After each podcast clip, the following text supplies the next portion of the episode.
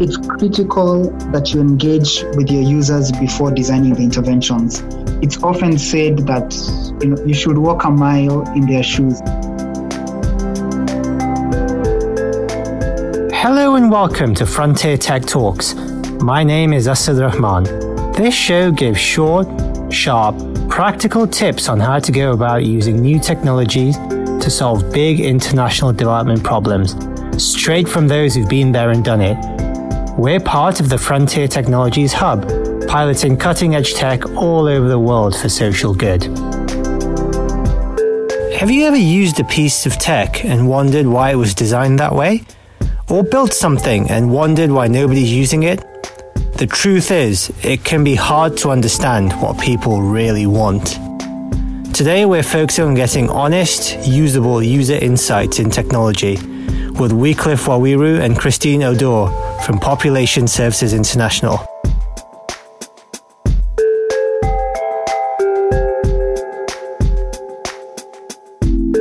Before we begin, I just want to say a little about what we do.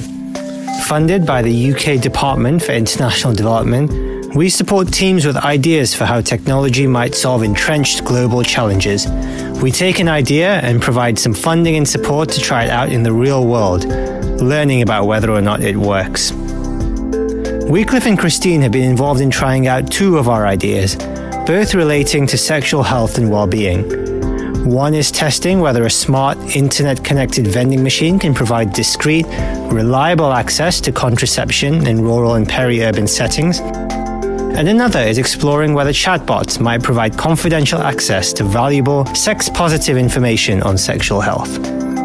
This work is all taking place in the Greater Nairobi area in Kenya. Wycliffe and Christine are going to talk about the user research process how they talked to the young people about whether these ideas would actually help them. The way that we implement our uh, programs within PSI is that we use a design framework uh, called Keystone, which builds and borrows significantly from user centered design approaches that have been implemented around the world. And the framework, as you can see, has four main components. Uh, the first is the diagnose phase, which typically aims to answer the question who is the market failing and how is it failing them? So, in this particular context, we're looking at sexual and reproductive health among young adults. And we understand that their needs are for information, uh, and access to products and services. And so we ask, seek to ask ourselves, how is the market failing them in, in this regard? The second bit uh, is the decide phase, where based on the insights we have identified uh, in the diagnose phase, we decide on the particular components of the intervention we will apply. And so for both of the pilots, um, Sprint 1 focused on the diagnose and decide phases of our framework or our process. Uh, the next two stages are really around design and the design process, you know, goes through a rounds of prototyping with users. And the final phase is around deliver, where we implement the activities that we have designed. Christine, can you dive into some of the specifics for us? As Wycliffe mentioned, we began our process with diagnosing how the market is failing young people even though we had reviewed existing data and had experience in designing sexual reproductive health interventions for youth, uh, we still needed to test our assumptions.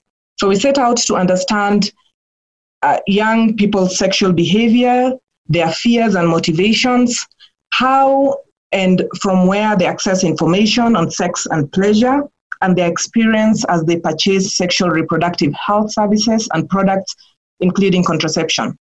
So this enabled us to gain empathy for our target audience, which ensures that we keep them at the center of our decision making process. So, how did we engage respondents to ensure that we elicit the information that they required? So, we conducted qualitative research through focus group discussions and in depth interviews. The focus group discussions uh, were for testing concepts, for example, user experience with chatbots or vending machines, while the in-depth interviews used were used to uh, get a deep, deeper insights into behaviors that participants may not have felt comfortable to divulge in a group setting, uh, such as how often they were having sex, where they were getting information on sex and pleasure, how many sexual partners they had, or uh, whether they were practicing safe sex or not. So we started by recruiting young qualitative data collectors with experience in sexual reproductive uh, health research with young people to facilitate a more peer driven approach and provide a safe space uh, for open discussion with our participants. Uh, we went further uh, to have or to build in adaptability into the research process so that we could change our strategy when we were not getting the responses uh, we required. So, for example, at the beginning of our interviews, we realized that uh, our gender matching approach, where we'd have a male uh, data collector interviewing a male respondent and a female interviewing a female respondent, uh, was not providing us ample uh, information. The participants were still feeling judged at a certain level and are not comfortable enough to share. So we decided to change uh, tact and uh, try testing the effect of having a male interview a female and vice versa. And from that point on, the participants were more open to discussing personal issues in depth, which was very helpful and very insightful for us. Um, up and beyond that, uh, we also used indirect techniques in engaging participants up and beyond one on one interviews. So, for instance, during focus group discussions, we realized that there are certain feedback components that the participants were a little reluctant to share. For example, feedback on what they thought about samples of uh, uh, sex positive content that they engaged with. They were not comfortable sharing what content they found of interest within the group setting. So we included use of voting exercises, which was done privately in a booth, even though that was an activity included within a focus group discussion. So what we did is to ensure that our data collectors were equipped with uh, the ability to make informed decisions, timely decisions on when to push further, when to change tack, when to realize that our consumers were not comfortable with engaging further uh, with the discussions that we were having, when to stop, uh, when to change tact uh, to ensure that we were getting as much information as we could. And that was really helpful. Yeah. So as Christine has said, you know, the key things that we want you to take away from this discussion is that first, it's critical that you engage with your users before designing the interventions. It's often said that you know you should walk a mile in their shoes, and the whole process of us developing empathy with them is to enable us to understand what challenges they're facing, to enable us understand what behaviors they have that will either motivate them or hinder them from accessing our interventions. And through that process, we generate the insight that helps us better plan or better design the intervention. And we've seen that being very, really powerful. You know, um, we have, as an organization and, and as people working in sexual and reproductive health, we have worked in this area for a long time, but we do not work in with the assumptions that we know our consumers. Uh, even though we've done research, we just we walk in with the assumption that yes, we we have some assumptions, but we need to test them. We need to engage with our users and ensure that whatever we think is a problem and how they see the problem uh, is aligned with how we are seeing it. So we need to align ourselves with them. Uh, the second bit is around creating an environment that enables users to open up. You know, and it could be around you know, where you're meeting them, uh, how you're engaging with them, who is engaging them during that process. And I think Christine has given some examples.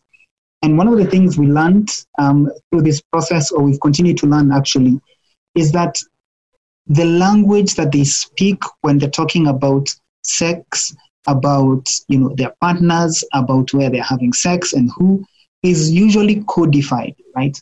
And and our research assistants or data collectors were able to understand the coding and decoding because they're speaking a form of slang that is very age specific. And so creating an environment that can enable them to open up really helps you understand what's going on in their world.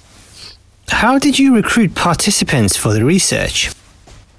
Initially, when we tested the process, uh, before implementing it, uh, our recruitment we had challenges in our recruitment process because we ended up with students one faculty from the universities yeah so um, we had to now include other levels of recruitment so that there was you know inclus- inclusivity and also so that we could mix the different participants so what happened the first time was we ended up with public health students because they found it interesting, I guess. And they were all talking about mental health and they were, you know, stuck on one area of conversation. So we had to dig deeper to find out what they're currently doing in the university, how they got to know about the ad and stuff. And then we realized we needed to go bigger than just placing our recruitment ad on the bulletin boards. So that's where the flexibility came in. Uh, we had random recruitment in the central business district you know, so that we'd have students from different universities or institutions within the city and then also move to the community level. So it's good that we had a testing process first before implementation. Could you speak a little bit about gender matching and why people opened up more to the opposite sex, as you touched on earlier? So initially, we thought that uh, participants would be more comfortable speaking to their own gender. Um, like you know a sister to sister brother to brother kind of effect uh, but when it reached to the point of opening up to their sexuality they want to speak to someone like them so for example if i my sexual orientation is uh, more inclined to females and i'm not too sure if the female interviewing me is like me then i tend to hold back information uh, the males were very uncomfortable discussing issues around the sexual orientation, for instance, and especially more with the males. So when we realized after a couple of interviews that most questions around sexual partners, sexual activities, um, access to sexual information, information about sex and stuff like that, we thought to just try and change and shift and see if there was going to be any difference.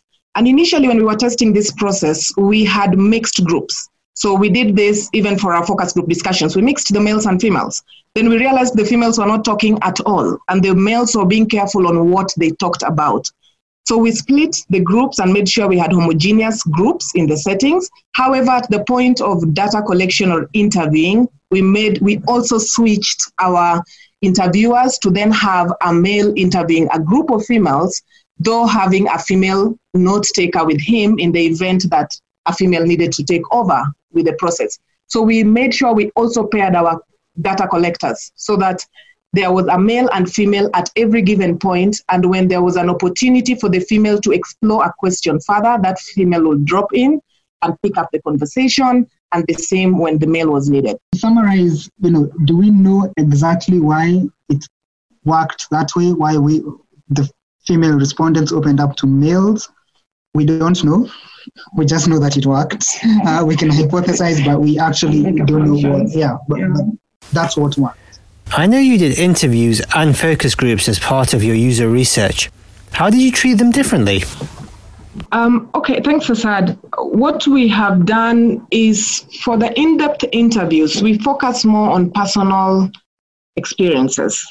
So it, it's a one-on-one interview. Uh, it gives an avenue for an open discussion. So they we start with warm-up questions, you know, just to break the ice, and then build uh, to more personal questions around their sexual behavior.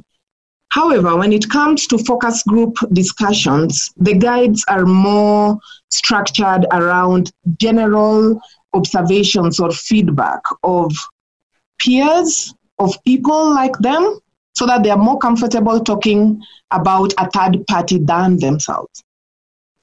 However, that does not limit them from sometimes, you know, starting to talk about their experiences. But when they do that, they are comfortable talking about it and we build on it. Did you find that the conversation was different if the group knows each other? Yeah, so uh, one, one of the things we do is uh, have a biodata. So we have um, uh, a, a spreadsheet that has a collection of all participants who have been recruited. So we have the recruitment process as the first step. Then we put all that information in a database and check the similarities across the people who have signed up.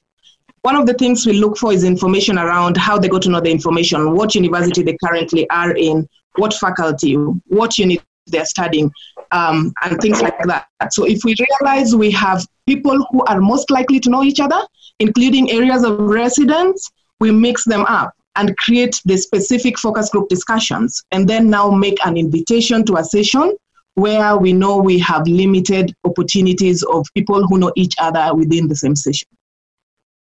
And part of it is the two reasons. One is that people are less likely to speak about sensitive things in the presence of people who know them because they fear judgment. So that's, you know, it, affects the dynamics of the group. Uh, but secondly, from a confidentiality perspective, we do not, you know, even during the sessions, we don't refer to people by name right? Because we want to ensure that they feel comfortable, that nobody, nothing that they say within the session will be leaked out, right? And, and so that's why we wouldn't want two people who know each other in the session because then it opens up that risk of a breach of their confidentiality. Do you think there's a magic number of users before something counts as an insight? Um, so is there specific guidance? I'd say no. I can talk about our experience. Um, for each of the sprints we spoke to during the focus group, about um, 72 people. Um, for part of them in focus group discussions, but in in-depth interviews. What we try and do, uh, especially for the in-depth interviews, is go is is speak to fewer people, but go in-depth right? So we spend more time understanding specific things about them. Um, I'd say there are no specific rules I'd give, uh, but the sample should not be one or two, but should be large enough that it enables you to understand the profile of your client, understand their journey, um, either towards purchase of a of, of a product or a service or seeking information, yeah, because it reaches a point where you could get to saturation and you're just getting the same information over and over again.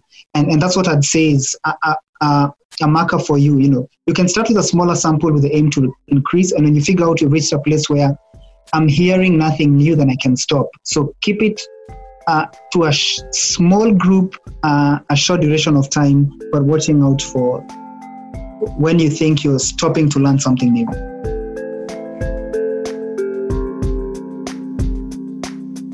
That was me speaking with Wycliffe Waweru and Christine Odor from Population Services International, discussing the importance of generating accurate user insight, particularly on sensitive topics such as sexual health. We hope anyone building a piece of technology, whether it's for young men and women in Kenya, humanitarian workers in Syria, or government in Mozambique, can learn from what they've heard. A rigorous approach to growing user empathy with your end users will go a long way to ensuring people actually end up using what you build. Thanks for listening to this episode of Frontier Tech Talks. To find out more about this work and the wider program, please find our Medium publication by Googling Frontier Technologies Hub or reading the show notes. Funded by the UK Department for International Development we pilot cutting edge tech all over the world for social good. This episode is part of a six part series that gives short, sharp, practical tips on how to go about using new technologies to solve big international development problems, straight from those who've been there and done it.